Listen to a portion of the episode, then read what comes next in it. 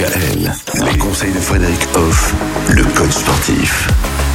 Améliorer ses capacités respiratoires à travers le sport, en voilà une bonne idée. Avec vous, Frédéric, on passe en revue cinq étapes essentielles. Et aujourd'hui, donc, on passe à la deuxième, faire des exercices de respiration, justement. Voilà, là, on s'attaque directement, à, on va dire, à la partie du corps qui est impliquée dans la respiration.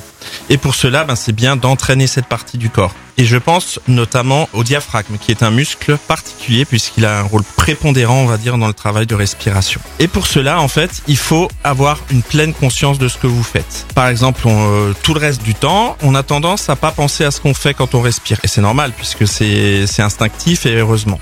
Mais par contre, du coup, le fait de prendre conscience de on respire, eh ben déjà, ça fait changer quelque chose au niveau de la respiration. Je vais vous donner un petit exemple. Une respiration d'exercice toute simple que chacun peut faire. Tout simplement, vous pouvez par exemple inspirer par le nez tout en douceur.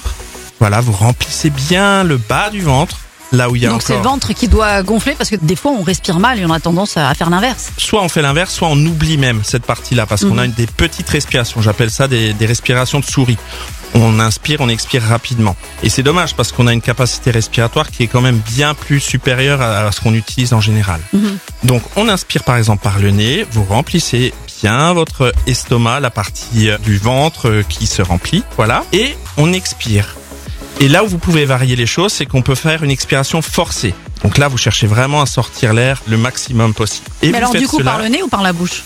Par la bouche, oui, très juste. On inspire par le nez, ça place les choses calmement, on peut bien remplir calmement et l'expiration se fait de façon plus naturelle parce que c'est plus simple de faire sortir. Et là, vraiment, on peut y aller par la bouche en y allant pleinement. Vous faites cela une dizaine de fois et même sur ça, vous pouvez avoir une impression un peu de fatigue parce que c'est un effort. Mais c'est logique puisqu'on fait travailler certains muscles, dont du coup le diaphragme. Et des fois, on peut même avoir des étourdissements à force de trop inspirer, trop expirer. Alors ça, c'est dû au fait que le corps, en fait, il a besoin de s'adapter à l'effort. Et donc, ça peut être un effort qui est trop important et du coup, une dette d'oxygène mmh. dans le corps. Et voilà, et le corps, il se rebelle un peu. Faut faire attention, d'où l'intérêt aussi de s'entraîner et puis de, de travailler sa respiration. Améliorer ses capacités respiratoires à travers le sport, ben voilà, c'est la thématique qu'on aborde tout au long de cette semaine avec vous, Frédéric. Et demain, on va euh, parler de cette fameuse troisième étape, pratiquer des sports de plein air. On ça va sortir. Ah oui, très bah bien. Ça c'est très bien. À demain. Retrouvez l'ensemble des conseils de D K L sur notre site internet et l'ensemble des plateformes de podcast.